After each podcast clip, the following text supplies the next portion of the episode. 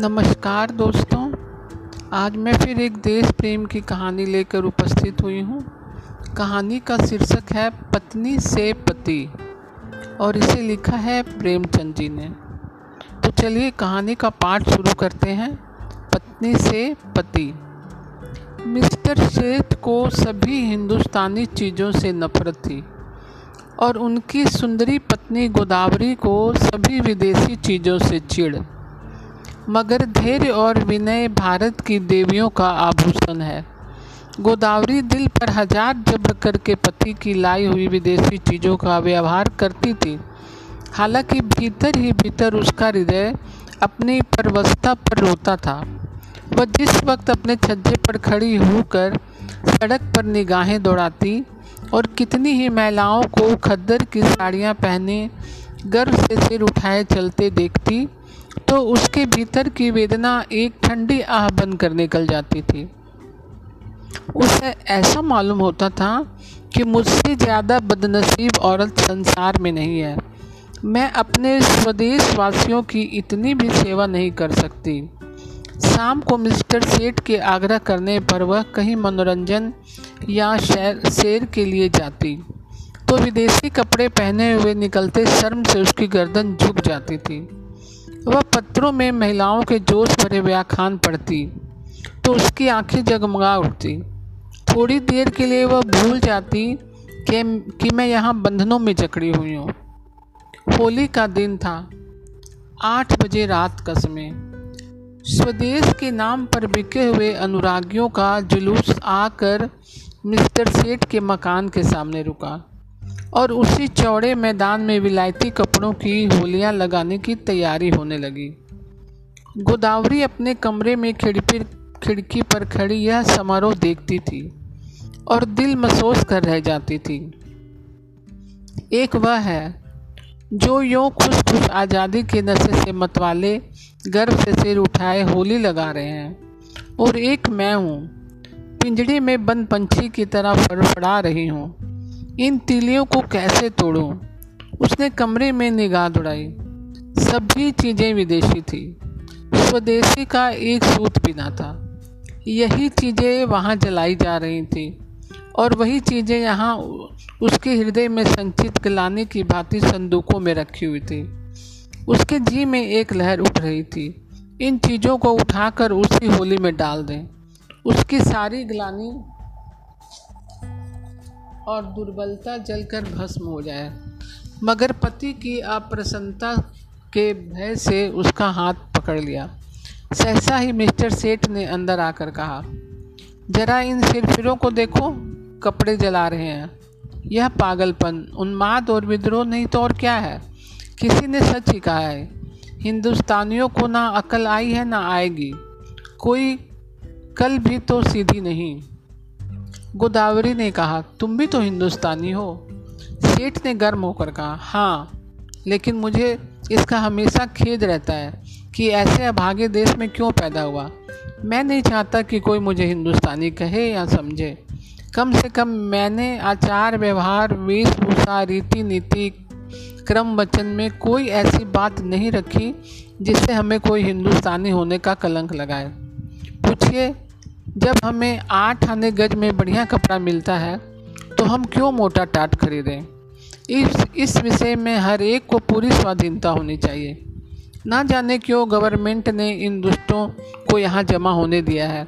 अगर मेरे हाथ में अधिकार होता तो सबों को जहन्नुम रसीद कर देता। तब आटे दाल का भाव मालूम होता। गोदावरी ने अपने शब्दों में तीक्ष्ण तीक्ष्ण तिरस्कार भर के कहा तुम्हें अपने भाइयों का जरा भी ख्याल नहीं आता। भारत के सिवा और भी कोई देश है, जिस पर किसी दूसरी जाति का शासन है। छोटे छोटे राष्ट्र भी किसी दूसरी जाति के गुलाम बनकर नहीं रहना चाहते। क्या एक हिंदुस्तानी के लिए यह लज्जा की बात नहीं कि वह अपने थोड़े से फ़ायदे के लिए सरकार का साथ देकर अपने ही भाइयों के साथ अन्याय कर रहे हैं? सेठ ने भूमि चढ़ाकर कहा, मैं इन्हें अपना भाई नहीं समझता। गोदावरी, आखिर तुम्हें सरकार जो वेतन देती है, वह इन्हीं की जेब से तो आता है। सेठ, मुझे इससे कोई मतलब नहीं कि मेरा वेतन किसकी जेब से आता है।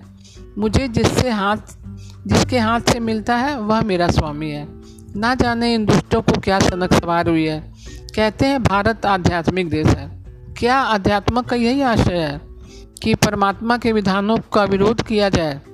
जब यह मालूम है कि परमात्मा की इच्छा के विरुद्ध एक पत्ती भी नहीं हिल सकती तो यह कैसे मुमकिन है कि यह इतना बड़ा देश परमात्मा की मर्ज़ी के बगैर अंग्रेज़ों के अधीन हो? क्यों इन दीवानों को इतनी अकल नहीं आती कि जब तक परमात्मा की इच्छा ना होगी, कोई अंग्रेज़ों का बाल भी बांका ना कर सकेगा? गोदावरी तो फिर क्यों नौकरी करते हो? परमात्मा की इच्छा होगी तो आप ही आप भोजन मिल जाएगा। बीमार होते हो तो क्यों दौड़ के वेद के घर जाते हो? परमात्मा उन्हीं की मदद करता है ना, जो अपनी मदद आप करते हैं। सेठ, बेशक करता है, लेकिन अपने घर में आग लगा लेना, घर की चीज़ों को जला देना, ऐसे काम हैं जिन्हें परमात्मा कभी पसंद नहीं कर सकता। गोदावरी तो यहाँ के लोगों को चुपचाप बैठे रहना चाहिए। सेठ, नहीं, रोना चाहिए। इस तरह रोना चाहिए जैसे बच्चे माता के दूध के लिए रोते हैं। सहसा होली जली आग की शिखाएँ आसमान से बातें करने लगी। मानो स्वाधीनता की देवी अग्नि वस्त्र धारण किए हुए आकाश के देव, देवताओं से गले मिलने जा रही हो। दीनानाथ ने खिड़की बंद कर दी। उनके लिए यह दृश्य असहा था। गोदावरी इस तरह खड़ी रही जैसे कोई गाय कसाई के खूटे पर खड़ी हो। उसी वक्त किसी के गाने की आवाज़ आई। वतन की देखिए तकदीर कब बदलती है? वतन की देखिए तकदीर कब बदलती है। गोदावरी के विषाद से भरे हृदय में एक चोट लगी। उसने खिड़की खोल दी और नीचे की तरफ़ झांका। होली अब भी जल रही थी और एक कंधा लड़का अपनी खंजरी बजा बजा कर गा रहा था। वतन की देखिए तकदीर कब बदलती है। वतन की देखिए तकदीर कब बदलती है। वह खिड़की के सामने पहुँचा तो गोदावरी ने पुकारा, ओ अंधे, खड़ा रह। अंधा खड़ा हो गया। गोदावरी ने संदूक खोला, पर उसमें एक पैसा मिला। नोट और रुपए थे, मगर अंधे फ़कीर को नोट या रुपए देने का तो सवाल ही ना था। पैसे अगर दो चार मिल जाते तो इस वक्त वह ज़रूर दे देती, पर वहाँ एक ही पैसा था। वह भी इतना घिसा हुआ कि कहार बाज़ार से लौटा लाया था। किसी दुकानदार ने ना लिया था। अंधे को वह पैसा देते हुए गोदावरी को शर्म आ रही थी। पर जरा देर तक पैसे को हाथ में लिए वह संशय में खड़ी रही। तब अंधे को बुलाया और पैसा दे दिया। अंधे ने कहा माता जी कुछ खाने को दीजिए। आज दिन भर से कुछ नहीं खाया। गोदावरी दिन भर माँगता है, तब भी तुझे खाना नहीं मिलता। अंधा, क्या करूँ माता? कोई खाने को नहीं देता है। गोदावरी इस पैसे का चबेना लेकर खा लेना। अंधा। खा लूँगा माता जी भगवान आपको खुशी रखे। अब यही सोता हूँ। दूसरे दिन प्रातःकाल कांग्रेस की तरफ़ से एक आम जलसा हुआ। मिस्टर सेठ ने विलायती टूथ पाउडर, विलायती ब्रश से दांतों पर मला, विलायती साबुन से नहाया, विलायती चाय, विलायती प्यालियों में पी, विलायती बिस्कुट, विलायती मक्खनों के साथ खाए विलायती दूध पिया, फिर विलायती सूट धारण करके विलायती सिगार मुँह में दबाकर घर से निकले और अपनी मोटरसाइकिल पर बैठ फ्लावर शो देखने चले गए। गोदावरी को रात भर नींद नहीं आई थी। दुराशा और पराजय की कठिन यंत्रणा किसी कोड़े की तरह उसकी हृदय पर पड़ रही थी। ऐसा मालूम होता था कि उसके कंठ में कोई कड़वी चीज़ अटकी है। मिस्टर सेठ को अपने प्रभाव में लाने की उसने वह सब योजनाएँ की, जो एक रमनी कर सकती है। पर उस भले आदमी पर उसके सारे हाव भाव मृद, मुस्कान और वाणी विलास का कोई असर ना हुआ। खुद तो स्वदेशी वस्त्रों को व्यवहार करने पर क्या राज़ी होते? गोदावरी के लिए भी एक खद्दर की साड़ी लाने पर भी सहमत ना हुए। यहाँ तक कि गोदावरी ने उनसे कभी कोई चीज़ मांगने की कसम खा ली। क्रोध और गलानी ने उसकी सद्भावना को इस तरह विकृत कर दिया, जैसे कोई मैली वस्तु निर्मल जल को दूषित कर देती है उसने सोचा, जब ये मेरी इतनी सी बात नहीं मान सकते, तब फिर मैं क्यों इनके इशारों पर चलूँ? क्यों इनकी इच्छाओं की लौंडी बनी रहूँ?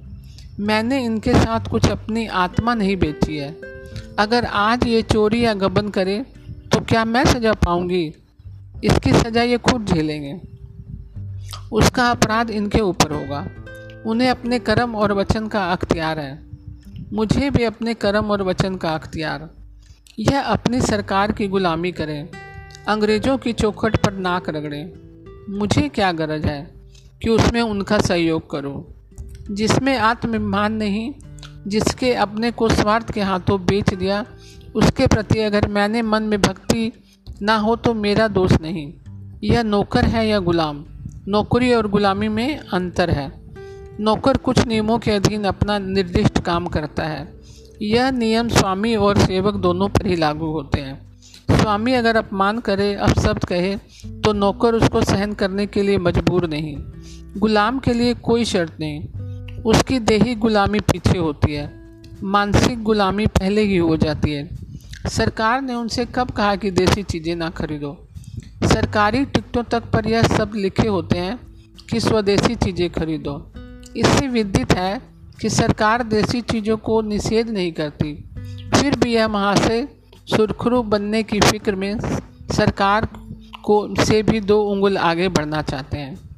मिस्टर सेठ ने कुछ चेपते हुए कहा, कल फ्लावर शो देखने चलोगी? गोदावरी ने विरक्त मन से कहा, नहीं, बहुत अच्छा तमाशा है। मैं कांग्रेस के जलसे में जा रही हूँ।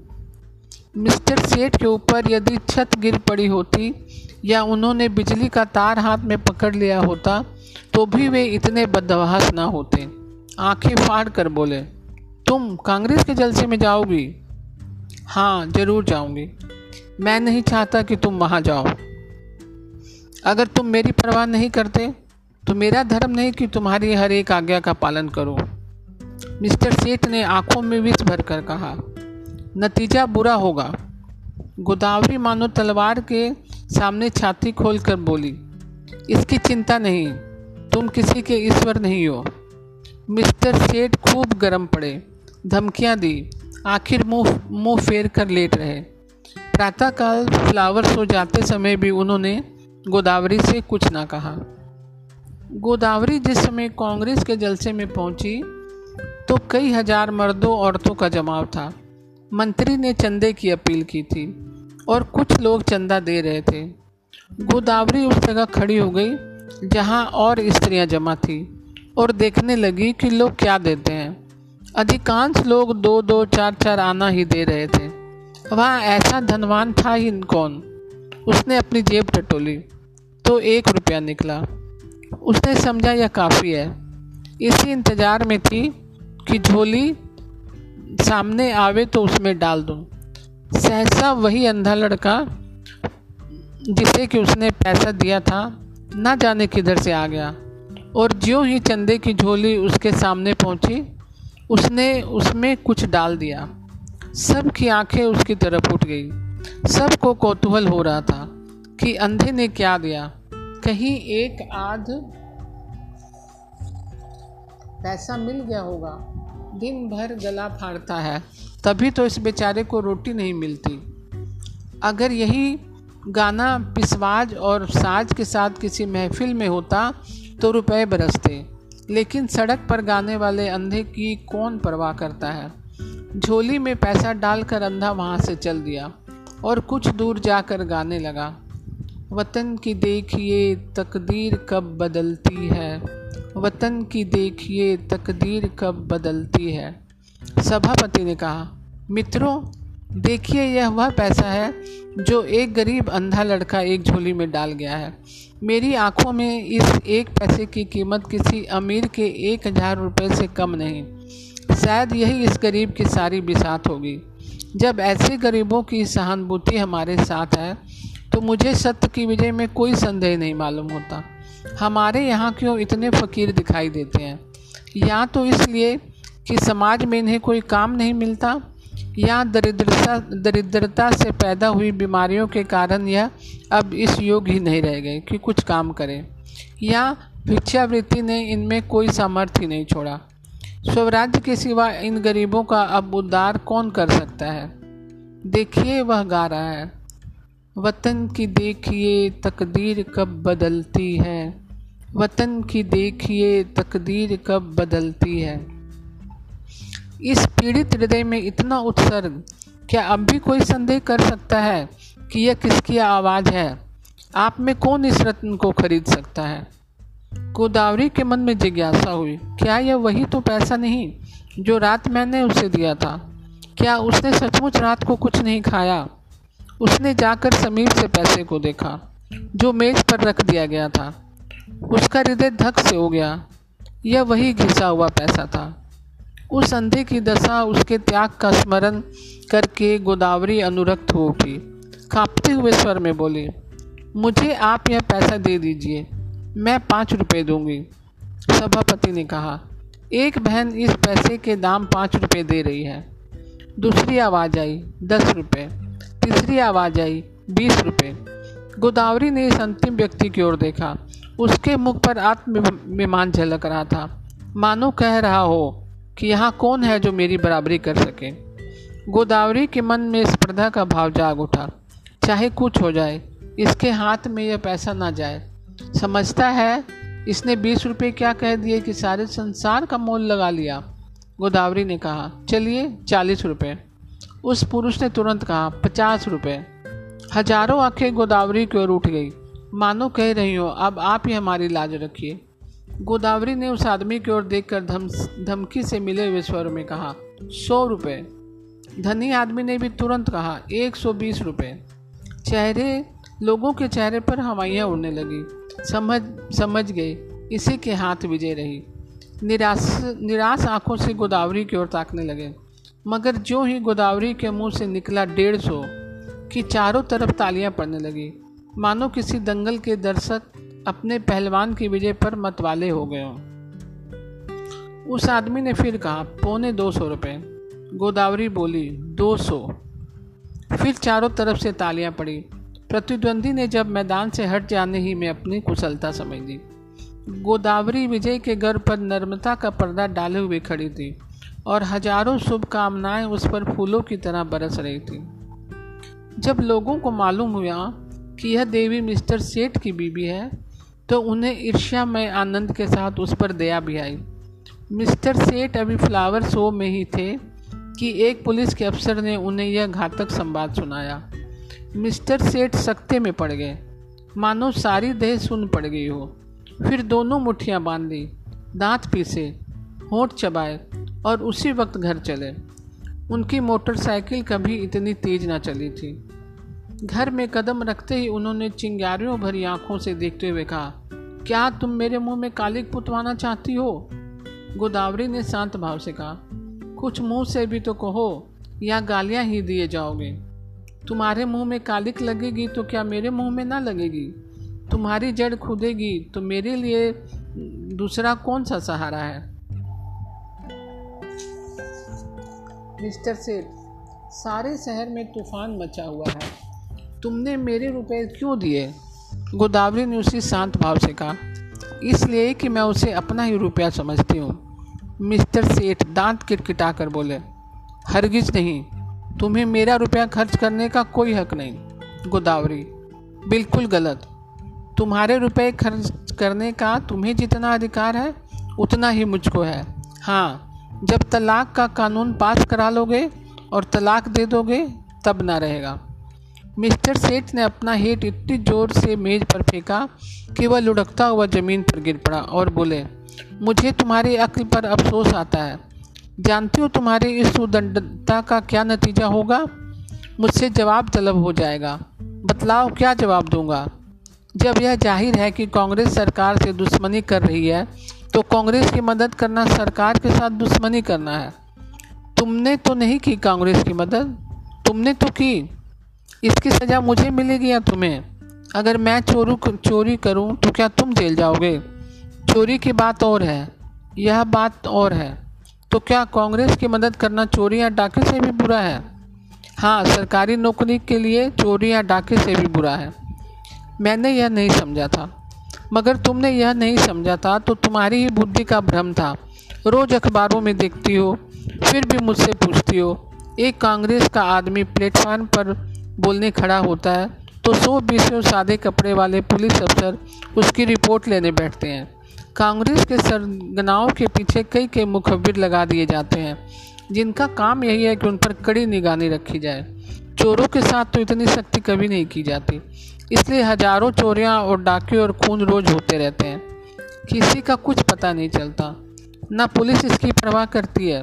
मगर पुलिस को जिस मामले में राजनीति की गंध आ जाती है, फिर देखो पुलिस की मुस्तैदी। इंस्पेक्टर जनरल से लेकर कांस्टेबल तक एड़िया तक का ज़ोर लगा लेते हैं। सरकार को चोरों से भय नहीं। चोर सरकार पर चोट नहीं करता।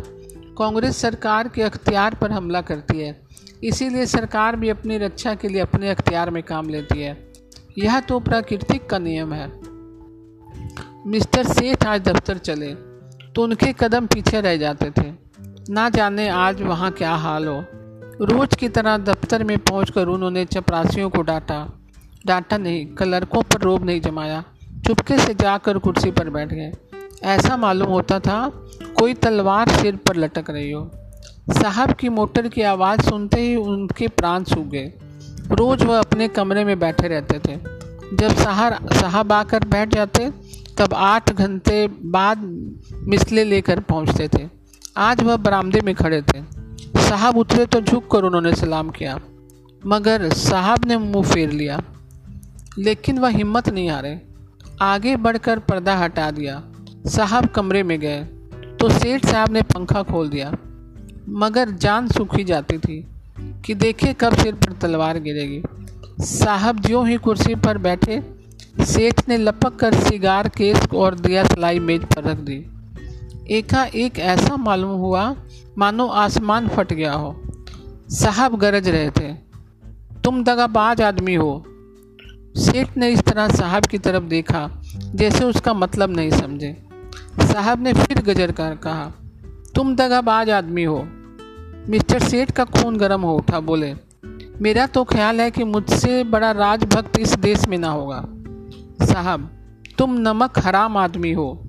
मिस्टर सेठ के चेहरे पर सुर्खी आई। आप व्यर्थ ही अपनी जबान खराब कर रहे हैं। साहब, तुम शैतान आदमी हो। मिस्टर शेख की आँखों में सुर्खी आई। आप मेरी बेइज्जती कर रहे हैं। ऐसी बातें सुनने की मुझे आदत नहीं। साहब, चुप रहो, यू ब्लडी। तुमको सरकार पाँच सौ रुपये इसलिए नहीं देता कि तुम अपने वाइफ के हाथ से कांग्रेस को चंदा दिलवाए। तुमको इसलिए सरकार रुपया नहीं देता। मिस्टर सेठ को अब अपनी सफ़ाई देने का अवसर मिला। बोले, मैं आपको विश्वास दिलाता हूँ कि मेरी वाइफ ने सरासर मेरी मर्ज़ी के खिलाफ रुपए दिए हैं। मैं तो उस वक्त फ्लावर शो देखने गया हुआ था, जहाँ मिस फ्रांक का गुलदस्ता पाँच रुपये में लिया। वहाँ से लौटा तो मुझे यह खबर मिली। साहब, ओ, तुम हमको बेवकूफ़ मानता है? यह बात अग्निशिला की भांति जो ही साहब के मस्तिष्क में घुसी, उनके मिजाज का पारा उबाल के दर तक पहुँच गया। किसी हिंदुस्तानों की इतनी मजाल कि उन्हें बेवकूफ़ बनाए? वह जो हिंदुस्तान के बादशाह हैं जिनके पास बड़े बड़े तालुकेदार सलाम करने आते हैं, जिनके नौकरों पर बड़े बड़े रईस नजराना देते हैं, उन्हीं को कोई बेवकूफ़ बनाए। उसके लिए वह असहा था, रूल उठा कर दौड़ा। लेकिन मिस्टर सेठ भी मज़बूत आदमी थे। यो वह हर तरह की खुशामद किया करते थे, लेकिन यह अपमान स्वीकार न कर सके। उन्होंने रूल को तो हाथ पर लिया और एक डग आगे बढ़कर ऐसा गुस्सा साहब के मुँह पर रसीद किया कि साहब की आँखों के सामने अंधेरा छा गया। वह इस मुष्टि प्रहार के लिए तैयार न थे।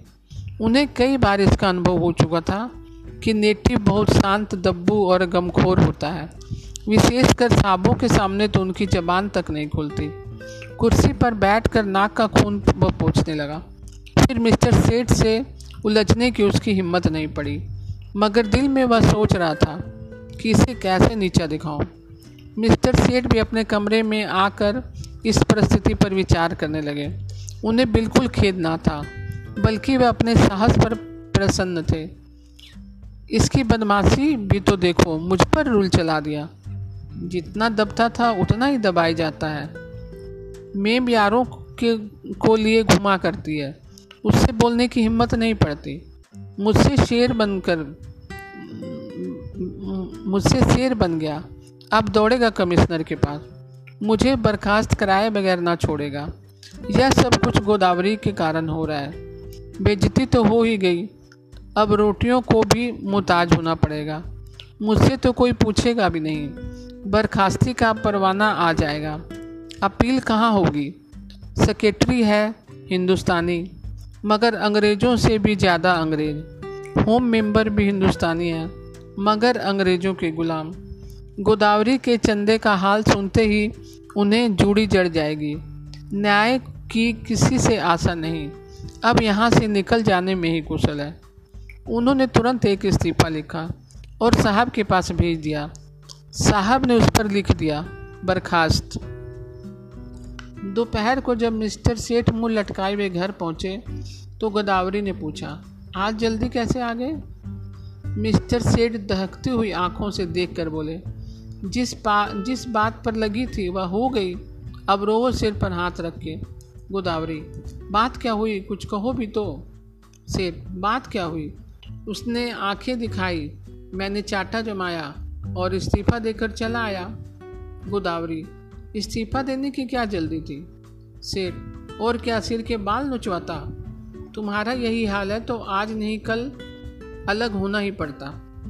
गोदावरी, खैर, जो हुआ अच्छा ही हुआ। आज से तुम भी कांग्रेस में शरीक हो जाओ। सेठ ने होठ चबाकर कहा, लजाओगी तो नहीं, ऊपर से घाव पर नमक छिड़कती हो। गोदावरी, लजाऊं क्यों? मैं तो खुश हूँ। तुम्हारी बेड़ियाँ कट गई। सेठ, आखिर कुछ सोचा है? काम कैसे चलेगा? गोदावरी, सब सोच लिया है। मैं चल कर दिखा दूँगी। हाँ मैं जो कुछ कहूँ, वह तुम किए जाना। अब तक मैं तुम्हारे इशारों पर चलती थी। अब से तुम मेरे इशारों पर चलना। मैं तुमसे किसी बात की शिकायत ना करती थी। तुम जो कुछ खिलाते थे, खाती थी। जो कुछ पहनाते थे, पहनती थी। महल में रखते, महल में रहती। झोपड़ी में रखते, झोपड़ी में रहती। उसी तरह तुम भी रहना। जो काम करने को कहूँ, वह करना। फिर देखूँ, कैसे काम नहीं चलता? बड़कपन सूट, बूट और ठाट बाट में नहीं है। जिसकी आत्मा पवित्र हो, वही ऊँचा है। आज तक तुम मेरे पति थे। आज से मैं तुम्हारा पति हूँ। सेठ जी उसकी ओर स्नेह की आँखों से देखकर हंस पड़े। तो दोस्तों, आपको कैसी लगी ये कहानी? कल मैं फिर एक कहानी के साथ उपस्थित होंगी। तब तक के लिए नमस्कार।